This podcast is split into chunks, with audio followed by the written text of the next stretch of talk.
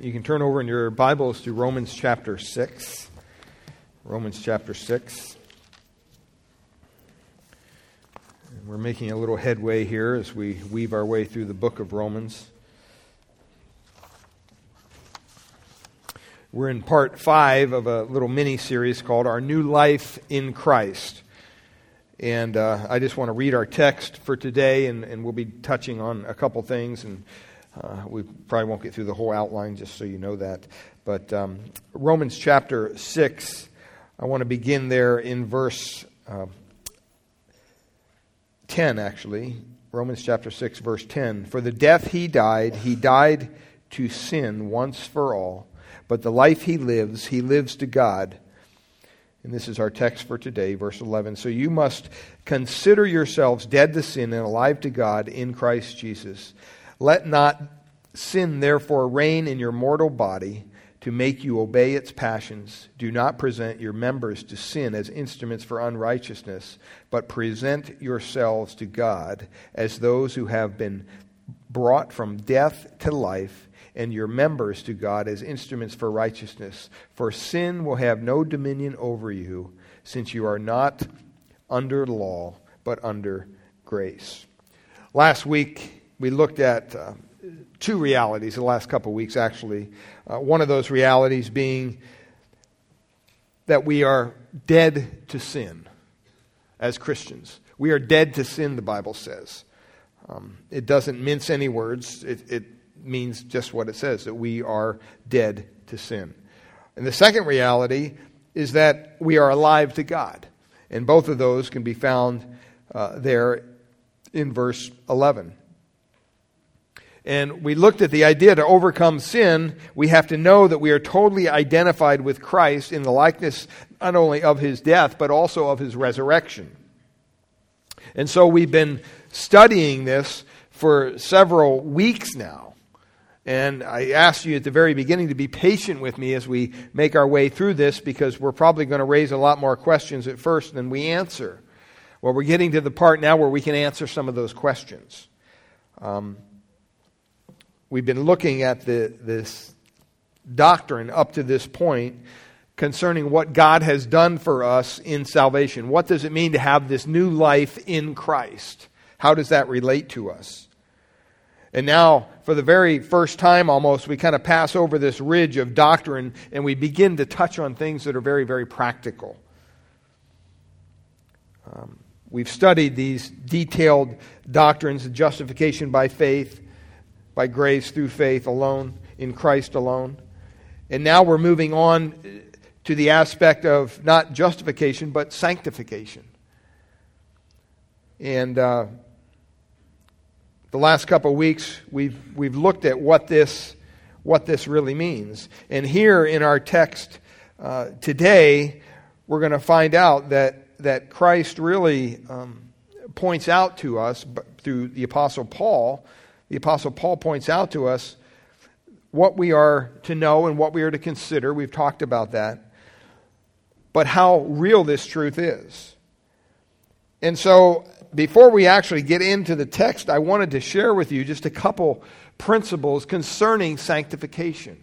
What sanctification is, what sanctification is not. I think it's very important to understand that, first of all, coming out of the gate. And so this is kind of like an overview of where we're going to be going the rest of the message and even next week. And so the, the principles of sanctification that I want you to acknowledge there in your outline, the first one is sin is not dead in Christians. We are dead to sin. But sin is not dead in Christians. Even the most mature and pious Christians it's something that we always have to struggle against.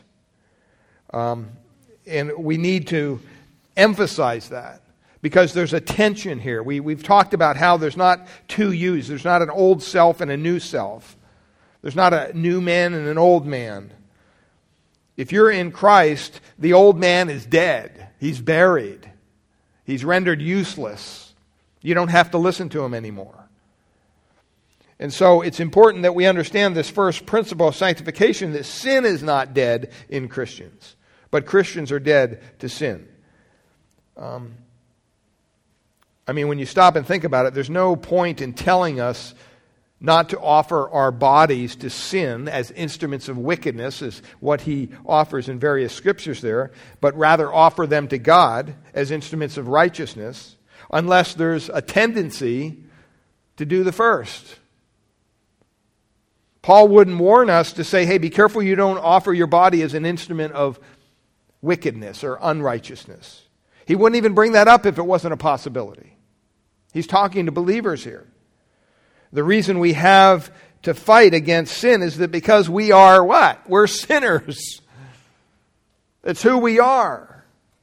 Now, I understand before God we're declared righteous, but practically we don't sense that yet. We don't taste that yet. We're still living here in this sin stained world, in this sin stained body, and we got to deal with sin each and every day. Secondly, there are some people who tend to think that somehow as a Christian they can be perfect. They claim that sin is not an issue in their life anymore. I remember one man telling me, Oh, I, I got saved, you know, 15 years ago, and sin's been eradicated from my life. I thought, What do you mean eradicated? That's, well, I don't deal with sin anymore. So I said, So you never sin? Nope, not since I've been saved. I said, Well, you know what? You just did because you're lying to me. I mean, that's just the plain, simple truth. You can't be perfect. You can't be declared, make yourself sinless. You still have to deal with sin. And it's, it's the, the doctrine of perfectionism as a Christian is not only wrong because it's, it says so in Scripture, but even the people that claim this end up dealing with sin to some degree. So it's not a reality. So we need to understand, first of all, that when we talk about our sanctification, we're not talking about sinless perfection. Secondly, we have to understand that sin's hold on us happens through our bodies. That's how sin has a grasp on us. And remember, these are only just overviewing points. We're going to get into this a little later on in the message and, and even next week. But it's very important that we understand this. When I say here that sin's hold on us is through our bodies, I do not mean that sin is in our bodies as opposed to being in us.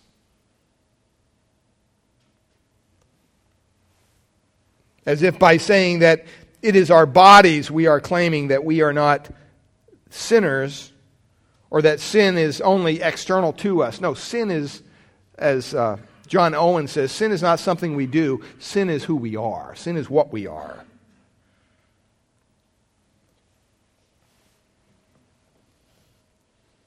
It's, it's, it's at the very root of who we are. But here's the point. So far as the new man about whom Paul has been writing here is concerned, that new creature I have become in Christ, we understood, and we've, we've been teaching this for weeks now, that we've been taken out of Adam, and now we have been translated into Christ. We are in Christ. We've been joined with Christ. We're one with Christ. And that new man, that's why the salvation is, is a transformation. It changes us. The old man is dead, it's buried. The new man is dead to sin. So that sin's hold is no longer actually on me, but it's on my body. Now, that may sound a little confusing, but it, it makes sense in a little while.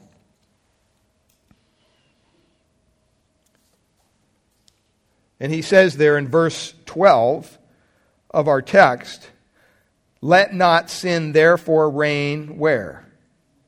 In your mortal body. Why? Because it's dead.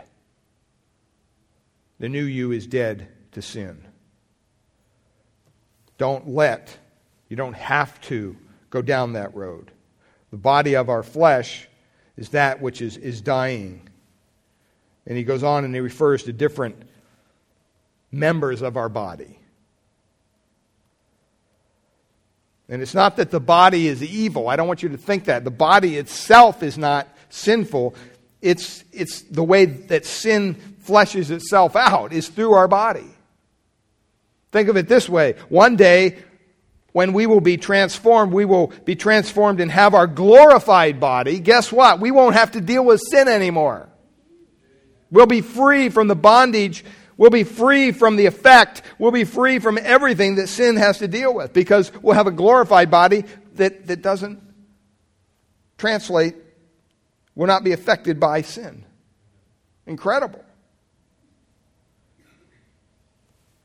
So sin's hold on us is because of our fleshly body. That's why it has a hold on us. One day we'll be freed from that. Thirdly, sin can reign in or dominate our bodies, even as Christians.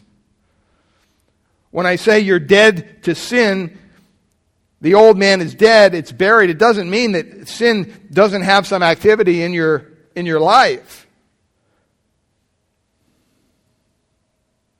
When we become in Christ, when we become a new creature in Christ, that new me will always abhor sin. It will always yearn for righteousness. That's why when we sin as a Christian, are we gleeful? Are we, wow, great, I get to sin? No. What? The Spirit convicts our hearts. And we feel convicted. We feel uneasy.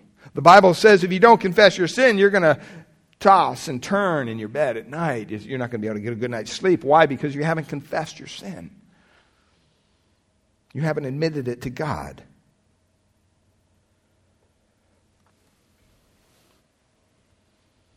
God's purpose for the believer through sanctification is to make us holy, to make us more like His Son.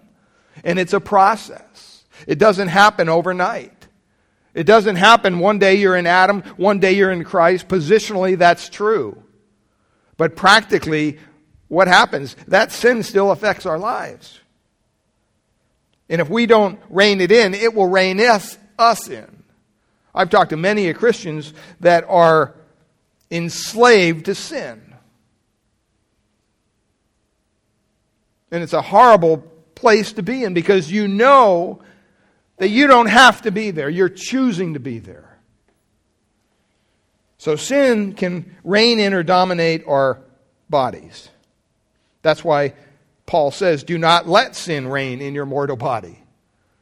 He wouldn't have to say that if it wasn't a possibility.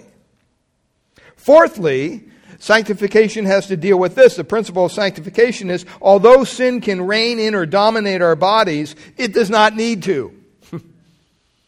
That's where the freedom comes in. In other words, although it is, it is possible for us to offer the parts of our body to sin as instruments of wickedness, we don't need to do this. As believers, for the first time, we're free to do something in the eyes of God that is right because we're joined to Christ. We have this new life within and we have His power through the power of the Holy Spirit available to us. Augustine's phrase, he said this As a non believer, I was not able not to sin. But as a believer, for the first time, I am able not to sin. We often do sin. That's why Paul is urging us to yield our bodies to righteousness and not to wickedness.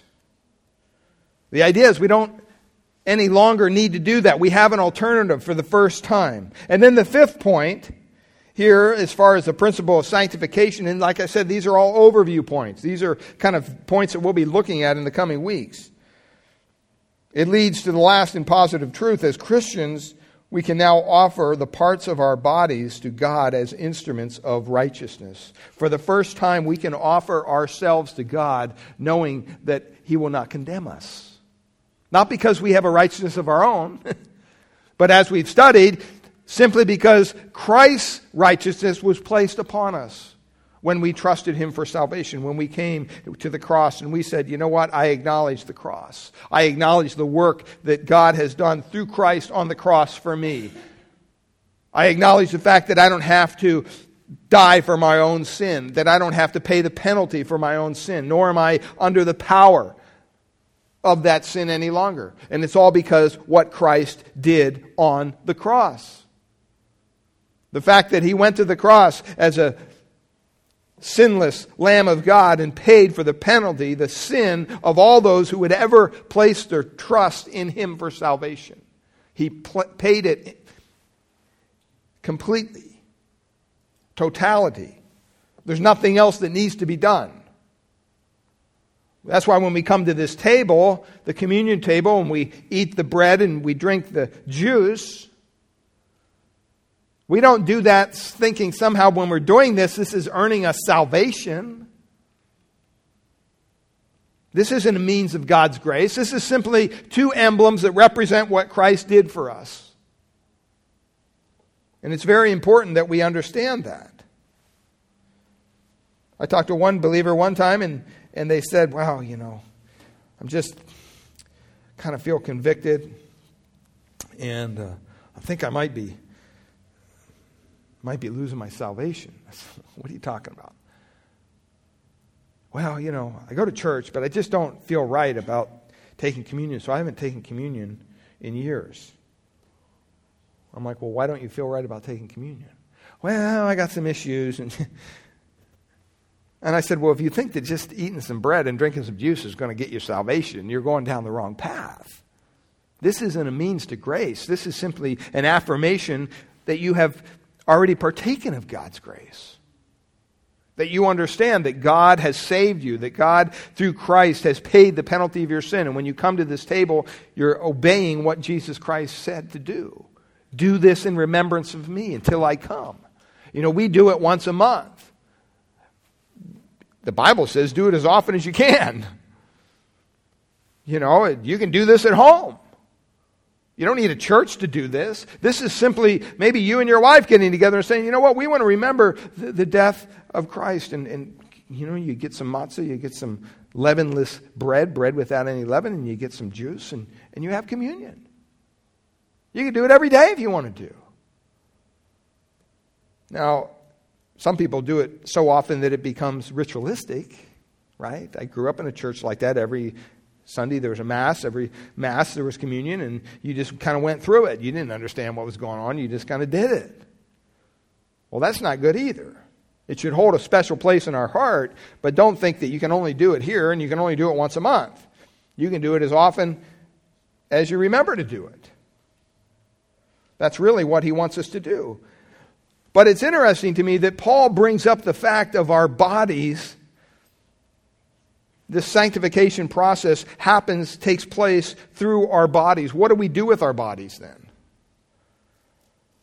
I mean, he's really talking about our body, not our, our soul here. He says that in your flesh, in your fleshly body, I mean, when you think of the body, what do you think of? The first thing I think of is the mind.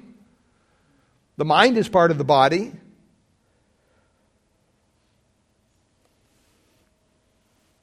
I mean, we're really largely defined by what goes on up here in our minds.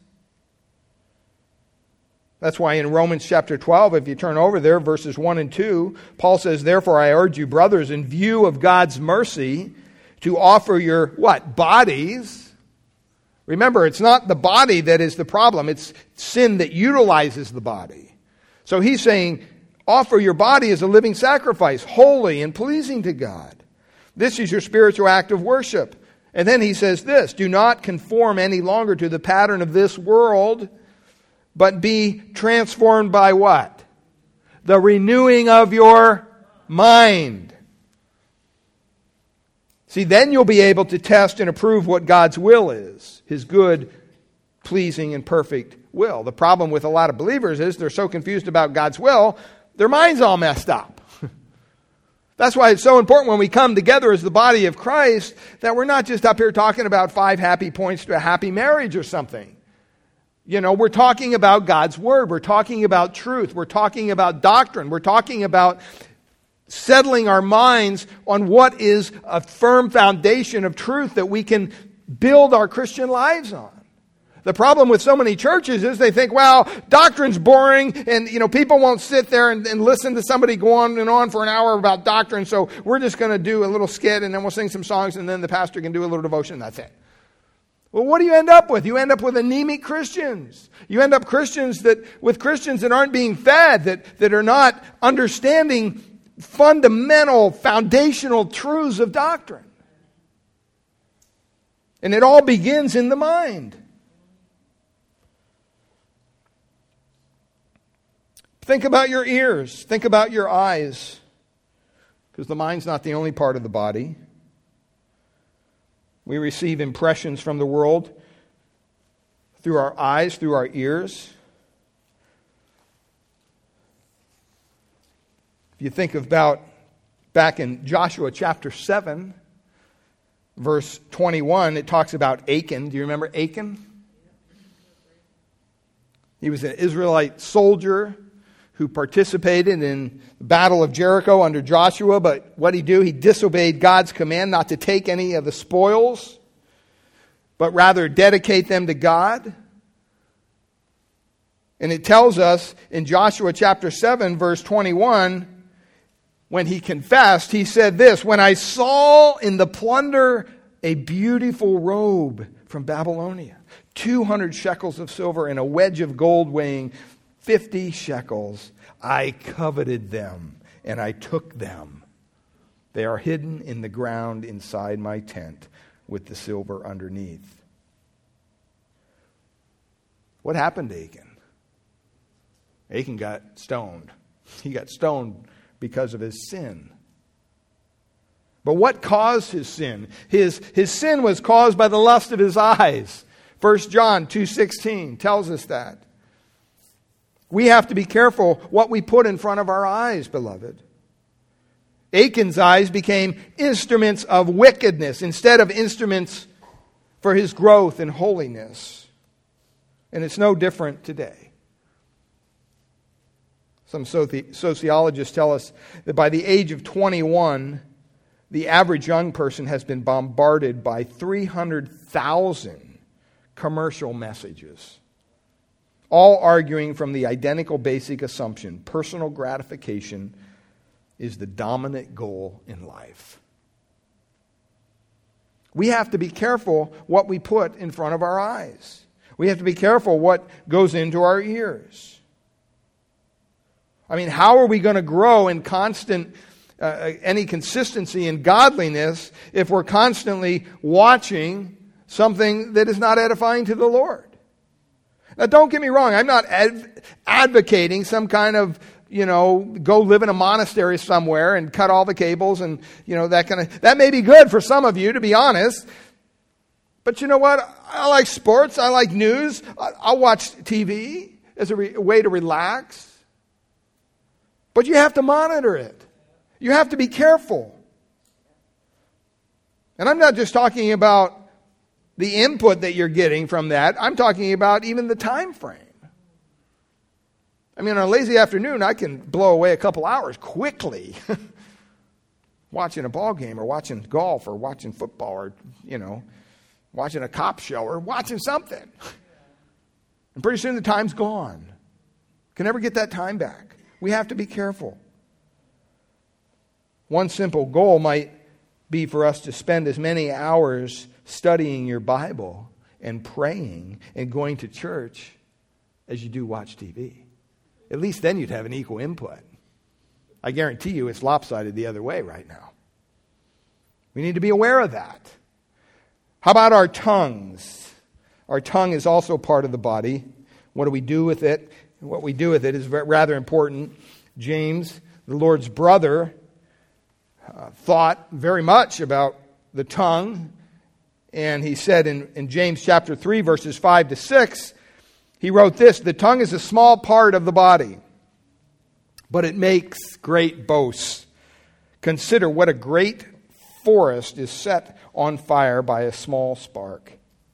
The tongue also is a fire, a world of evil among the parts of the body. It corrupts the whole person, sets the whole course of his life on fire, and is itself set on fire by hell. That's what James had to say about the tongue. We have to be careful how we use our tongue. We have to be careful what we say, how we say it.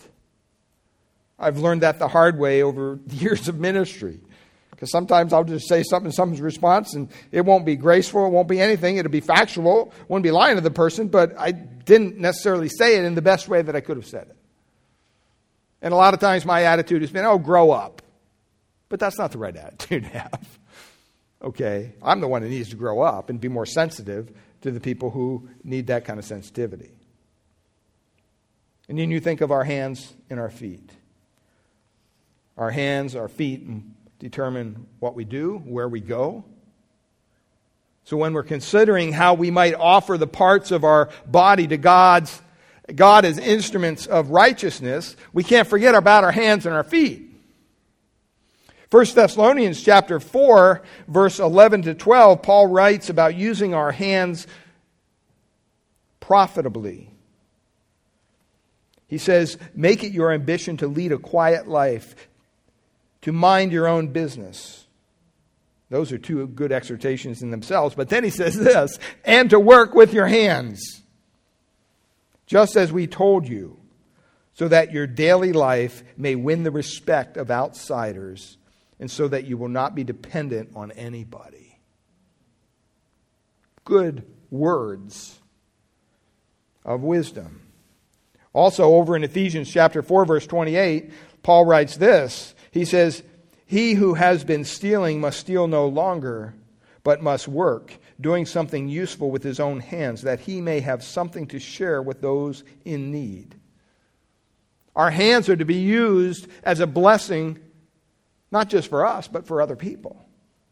How about our feet? Over in Romans chapter 10, verses 14 to 15, Paul says this How then will they call on him whom they have not believed? Talking about the gospel here. And how are they to believe in him who have never heard? And how are they to hear without someone preaching? And how are they to preach unless they are sent? As it is written, How beautiful are the feet of those who preach the good news. Let me ask you, where do your feet take you on a daily journey? Do they take you to places maybe they shouldn't? Do your hands do things that maybe they shouldn't be doing? Are they not being used for God's glory? Your mind, your tongue? See, this is his point here when he gets to verse 11 and 12.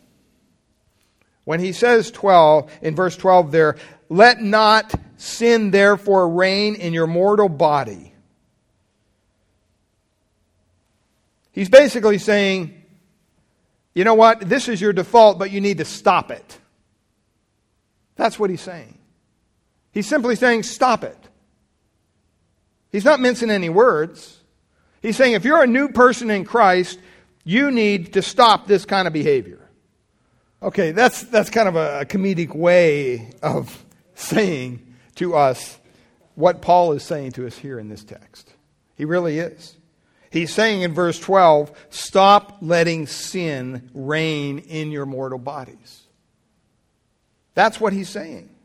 And in some ways, Paul's command to those struggling with this life dominating sin sounds kind of like what his counsel was to that poor lady that thought she would be buried in a box.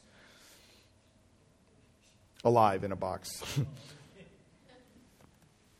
he says, Do not let sin reign in your mortal body so that you should obey its lusts. In other words, stop it. Stop it. And then he says at the end there in verse 14, For sin shall not be a master over you. He gives this blanket promise. What he's saying is stop sinning and obey God, because sin shall not be a master over you. So many Christians go through their Christian's life struggling with something they don't need necessarily to struggle with because they don't understand the basic truth that the old man is dead and buried. That we don't have to be dominated by sin. For the first time in our lives, we're free to do what God calls us to do. Well, how do we stop it? Sounds like simple counsel, but how do we do this? Well, he says, Don't let sin reign by following your lusts, but give yourself to God to live righteously under his grace. The first point in your outline to apply these commands, you have to apply and understand the truths of Romans 1 through chapter 6. Now, we've been in Romans for, I think it's 46 messages today, or 45 messages, 46 messages today. And he says there in verse 12, let not sin therefore reign. Well, what are you saying, Paul? He's saying basically because of everything I told you up to this point, sin does not have to be a reigning dominion, a power in your life.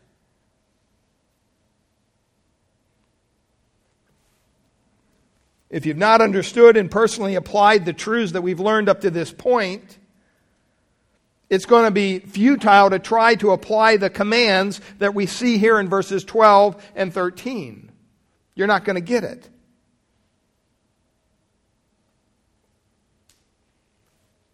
I mean, let's just recap some of the points that we've learned. First of all, Romans 3:23 for all have sinned and fall short of the glory of God. If you're sitting here today, please understand you're a sinner just like I'm a sinner, just like the person next to you is a sinner. There's no getting around that. The good news is, is that God has given us a way to deal with that. Finally, once for all. When Jesus hung on the cross and it was over, he said, It is finished. He had victory over sin, he had victory over death at his resurrection. God did not leave us under his judgment. He provided a way to preserve his justice and yet to justify sinners. And he did that by sending his own son, Jesus Christ, to bear the penalty that we deserve because of our sin. And God now graciously justifies the ungodly person who does not work for his salvation. You can't. But rather believes in the work that Jesus did as his sin bearer. And the result of that is a reconciled relationship, a restored relationship with your Creator God. As I said previously, before we were all identified in Adam, now we're identified in Christ. Having received God's free gift of salvation, we're united with Christ. We're made one with Christ in his death and in his resurrection. And we won't fully experience that, beloved, until either we go to Him or He returns to us.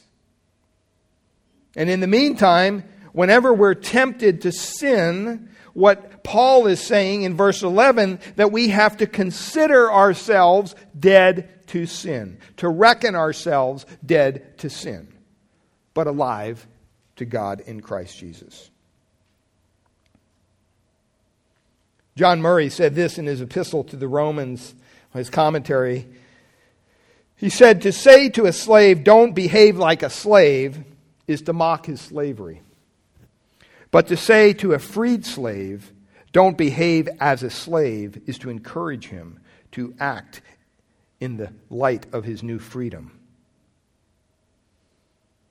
I mean, to say to a person outside of Christ, stop sinning, is futile. It's ridiculous. Why would you say that? They can't. We shouldn't hold the same standard for someone who doesn't know Christ that we would for someone who does. But when we say that to someone who has trusted Christ, who's been freed from their sin, then there's some meaning behind it. It's helpful. And the commands that Paul gives us here in Romans chapter 6, verses 12 to 13, they're not going to make any sense at all to you unless you are in Christ by the virtue of being justified by faith alone. In Christ alone.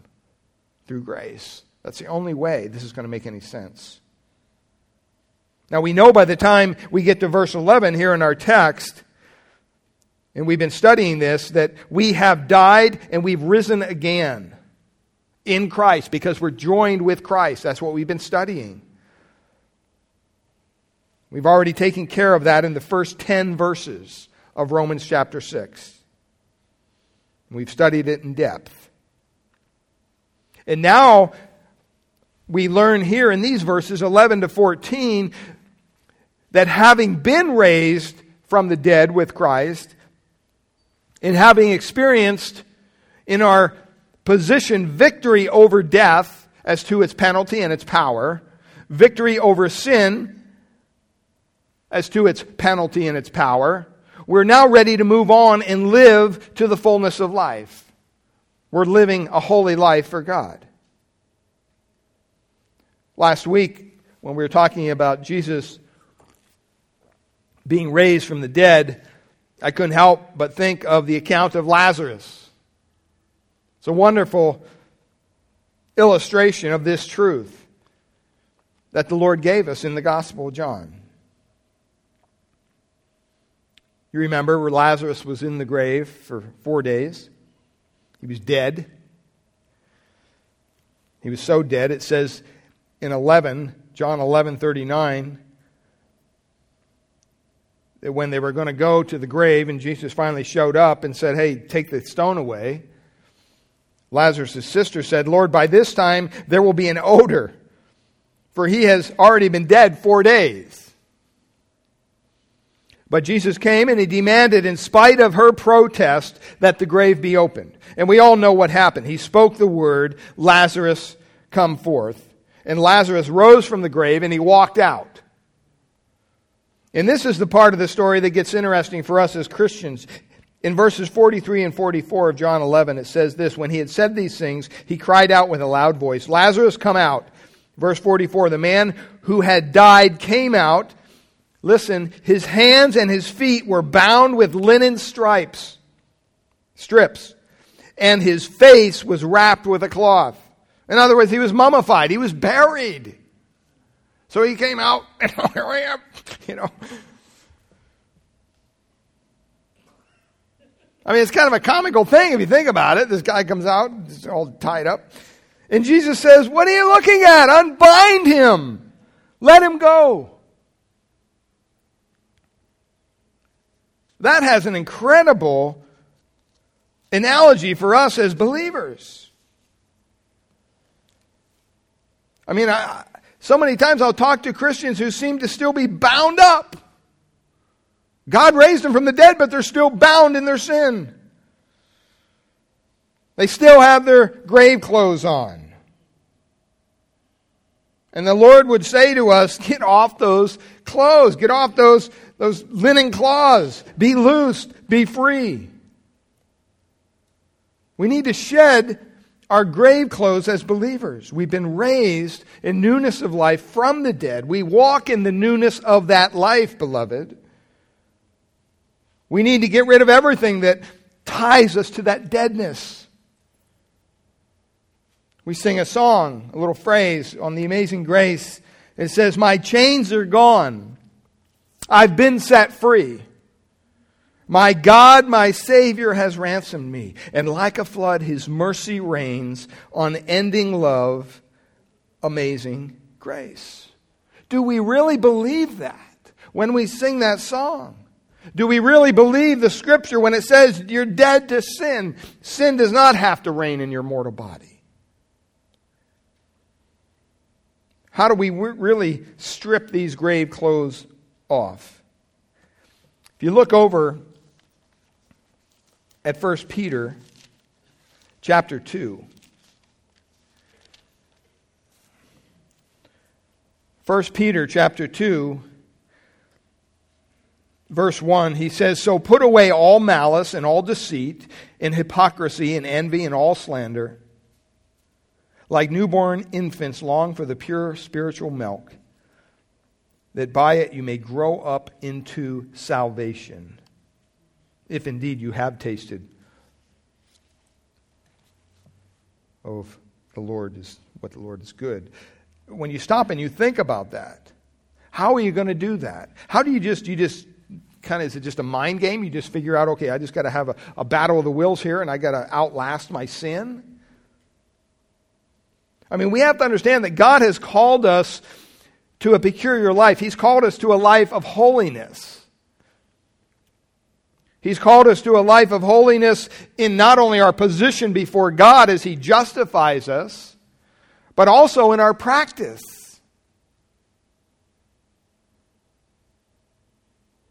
Well, how is that possible? Well, we've looked at this and, and we've seen here, even in Romans 6, over and over, we've talked about this. He uses the word know. Verse 3, he says, Do you not know that you've been baptized into Christ? Verse 6, we know that our old self was crucified. Verse 9, we know that Christ, being raised from the dead, will never die again and death no longer has dominion over him. All the verses that we've been looking at in Romans 6 and really in Romans in its entirety up to this point have been doctrinal, foundational truths. And Paul is saying now you need to build upon these truths. There's a purpose in Paul sharing all this doctrine with us. And so when we get to chapter 6, verse 11, when he says, So you must consider, in other words, in summary of everything here, this is the conclusion.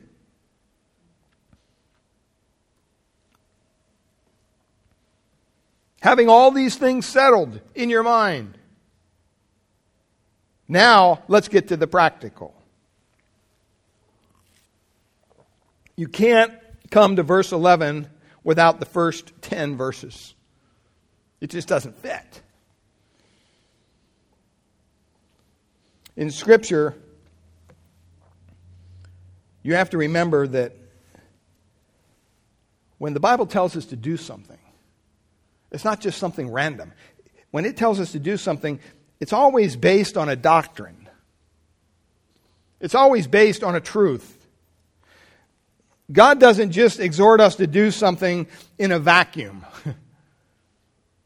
like, ah, I think I want you to do this for this reason. Yeah, whatever. I don't have any reason for it, but just go ahead and do it. No. There's always a purpose. God's truth is precept upon precept. It's built on a divine truth. And what Paul is saying is because all this is true, this now is how you need to behave.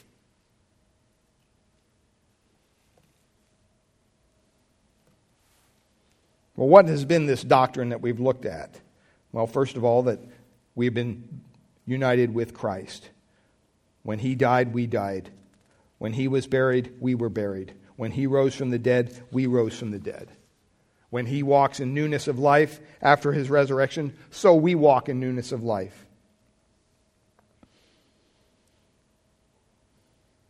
Paul's saying basically that since we're united with Christ in his death, that we too have fulfilled the penalty for sin because we're united with Christ. We have risen with Christ in his resurrection. Therefore, we walk in the newness of life. Every demand of the law has been met. Every demand of sin was met. The power of sin has been conquered. Christ will never die again. That's what he says there in, in verse 9 and verse 10. And because he will never die again, guess what? We will never die again. We're alive in Christ. Because his death so effectively conquered sin, we died that death with him. Not only is the penalty paid, but the power of sin is broken. And this is a fundamental truth that a lot of Christians don't understand. That sin no longer has to have dominion over us as believers. We can now live a new life in Christ. We're a new creation, a new man, a new nature. We're not what we used to be.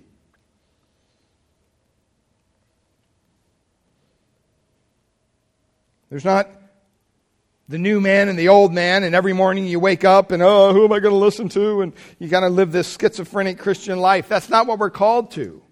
It says the old man is dead, it's buried, it's gone.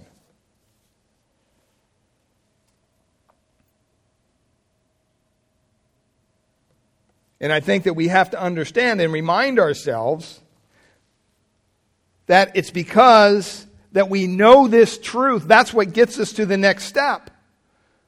Remember in the book of Hosea, the prophet Hosea said the people of God were all destroyed because of their lack of what? Knowledge. Their lack of knowledge. Not their lack of dedication, not their lack of con- consecration or commitment or anything else. No. But their lack of knowledge. You'll never be able to live as, as God tells you to live if you don't know about it. Even in Philippians chapter 4 verse 8, Paul says this, Finally, brethren, whatever things are true, whatever things are honest, whatever things are just and pure and lovely, whatever things are of good report, if there be any virtue, if there be any praise, think on these things. What's he saying? You need to count on what is true. Don't believe the lie. Even over in Colossians chapter 3 verse 8, he talks about putting off anger and wrath and malice and blasphemy and filthy communication, all these things. He says, Since you have put off the old man with his deeds, and the old man has been put off, rendered useless, and you have put on a new man, then he says this, which is renewed in knowledge. It's so important that we understand that. You cannot function on what you don't know.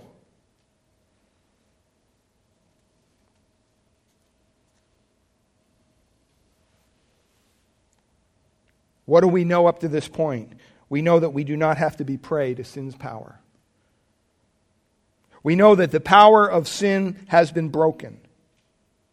We know that we don't have to fall victim to it.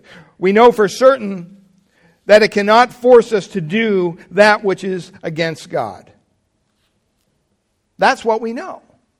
Those are facts. And so in verse 11,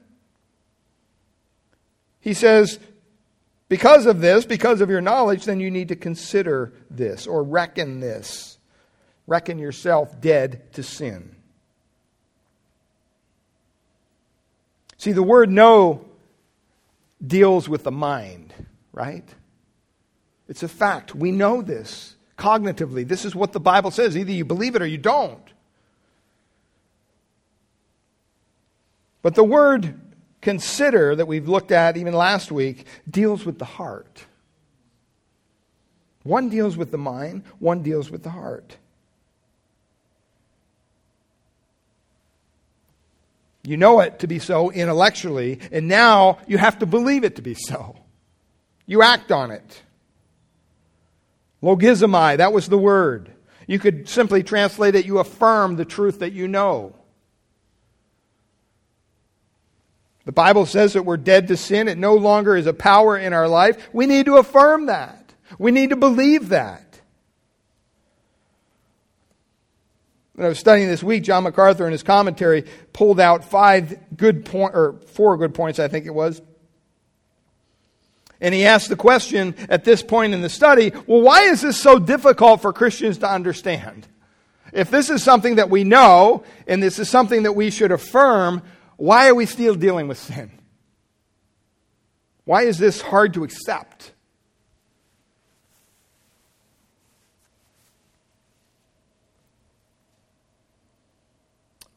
First of all, he says many of them do not realize that this marvelous truth simply because they've never heard of it. and I've touched on this last week.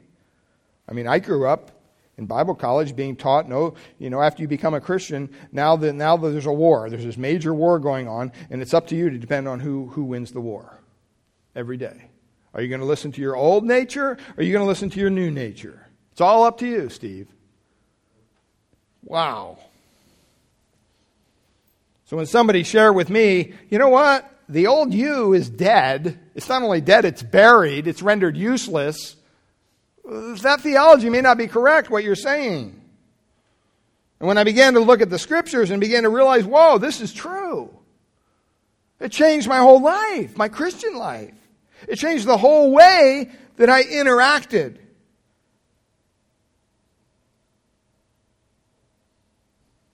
See, some people think that salvation brings this just a, this transaction, this forensic holiness because of their trust in Christ. And now God just kind of regards them as holy, but nothing else changes in their life. They still sin, they do all that, but God has justified them. He's, he's counted them holy. So our position before God is one of holiness, but He would never expect us to live a holy life practically here on earth. Because, you know, we have this old nature and we're going to give into it, and, and, and it just kind of plays into a sinful Christian life. And I would say that their idea of salvation is more one of addition. You know, you have the old self and now you're born again and now you have the new, new self. So you have the old self and the new self. This is the new you. The schizophrenic Christian. Who am I going to listen to? I don't know. That's not what God's word says. God's word says that he takes the old new, old you and what does he do? He transforms it. He changes it miraculously into the new you. The old you is buried, it's gone. What a, what a blessed truth if we can just get a handle on that. There's so many Christians even today that are dealing with guilt and sin, and, and they don't have to. But because they've been taught wrongly, they think, well, you know, that's where God's grace comes in. And right back to verse 1 what shall we say then? Are we to continue in sin that grace may abound? Yeah, sounds good to me. That's the first reading. Maybe, maybe you've never been taught that. Secondly, Christians often find it hard to believe because that they're actually free from this power of sin. And he points out properly, he says, because maybe Satan does not want you to believe it. We do have an enemy out there. He doesn't want you to live up to your potential. If the enemy of our souls and the accuser of the brethren, as we know him, wants to make us think that we're still dominated by sin in our earthly lives and, well, we just can't help ourselves, and that's just kind of the normal Christian life. What's he do? He weakens our, our resolve to live any kind of holy life.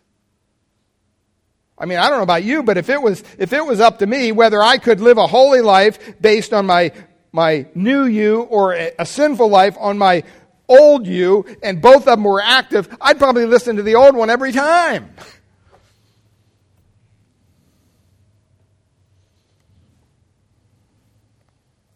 The third reason he says is not only because you've never been taught, or maybe it's just hard to believe because you see this Satan not wanting you to believe it. But thirdly, he says this Christians often find it difficult to believe that they are free from sin's compulsion and that it's the reality of the new birth because salvation is not experiential. Listen to this. Salvation is not experiential. What do I mean? It's not physically observable. It's not verifiable. If God saved me and you looked at me, you probably wouldn't tell the difference.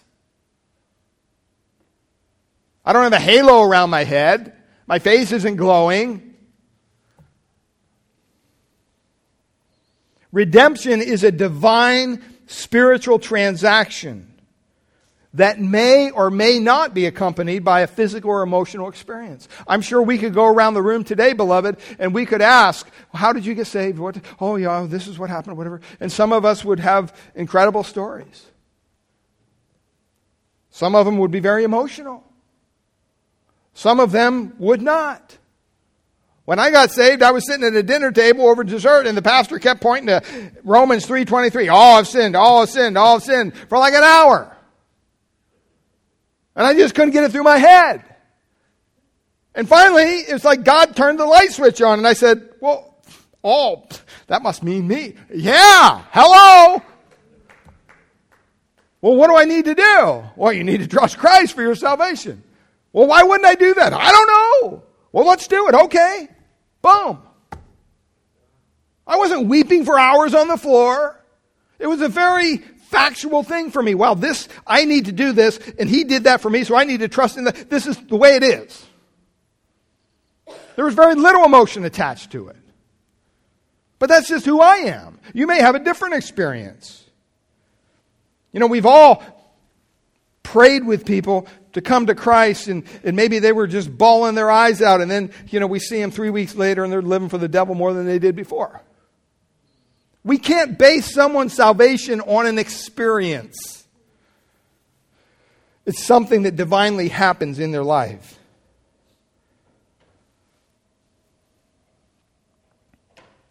We don't physically experience dying with Christ. I'm kind of thankful for that, actually. We can't experience the burial. We can't experience being raised. We have to take it by faith because that's what the Bible says. So when he says consider, it's, it's, it's the idea that this is a, a step of faith. It may not make sense. That's okay. There's a lot of things in the Bible that don't make sense. But because the Bible says they're true, I have to believe them.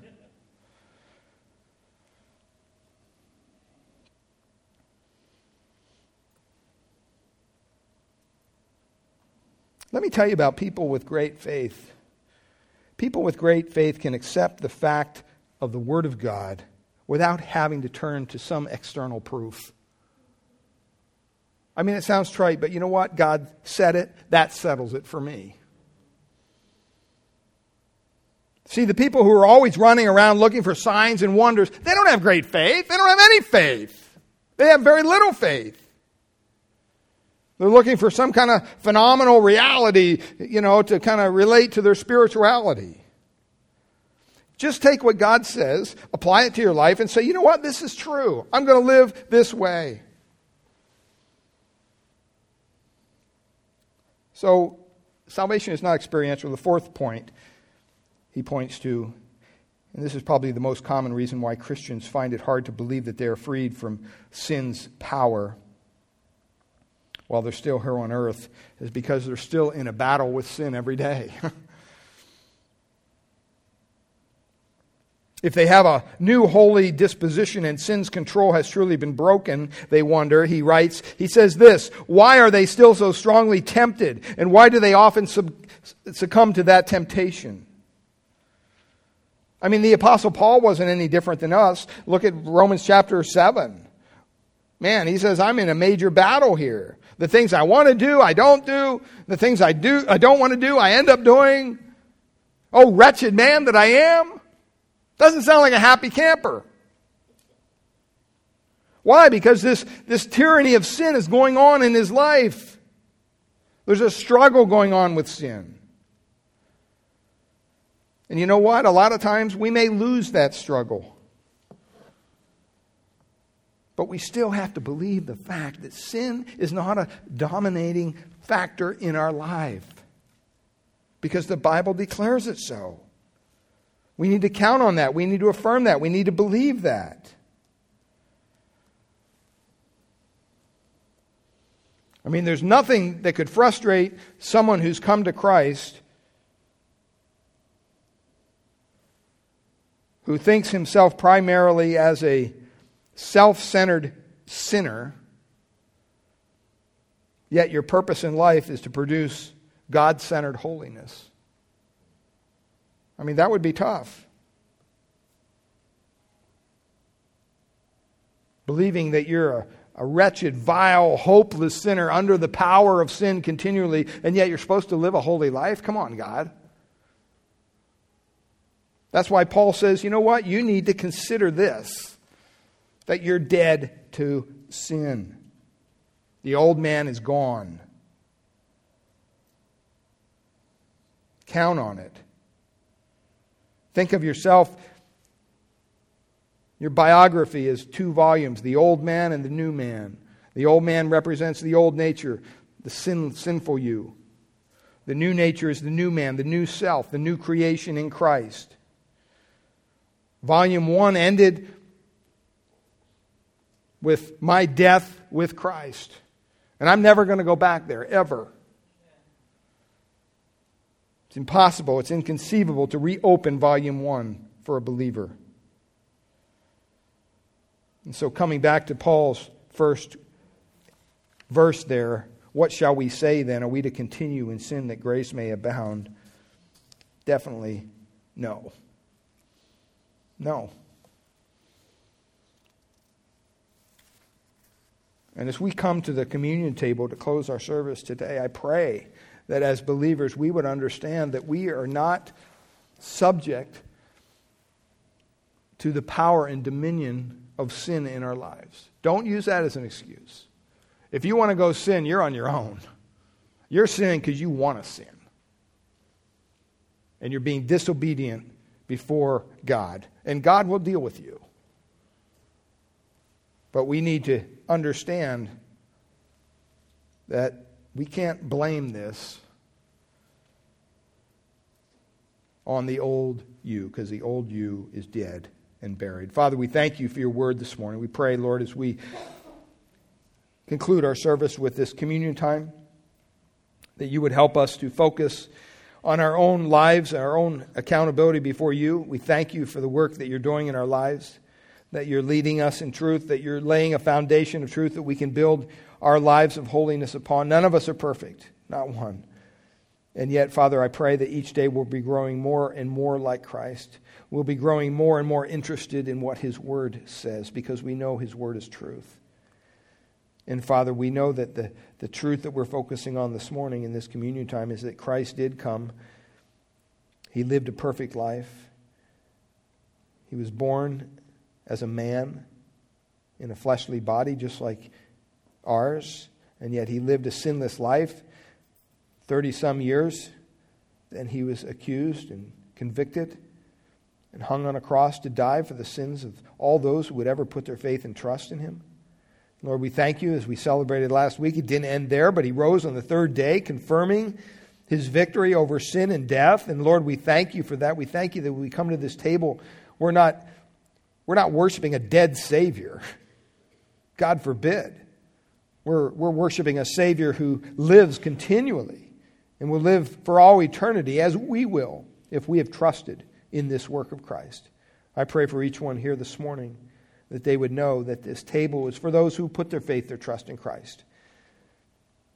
If you've personally trusted Christ for your salvation, if you've cried out to God, Lord, be merciful to me, a sinner. Help me, save me, Lord. That's a prayer that He'll answer. He'll do that divine transaction, that divine transformation that we've been talking about in your own heart. And you'll no longer be subject to the power of sin. But for the first time, you'll be able to live in a way that's pleasing to your God and your Creator. And it's all because of what Christ did on the cross. And Lord, we examine our own lives as your word instructs us to do. Father, as we come to this table, that if there's something that's not right, that we need to come to you in confession. Your word says that if we confess our sins, you're faithful and just to forgive us our sins and cleanse us from all unrighteousness. We thank you for that truth. And Lord, we pray that you would just bless our communion time together. We thank you and we praise you in Jesus' name. Amen.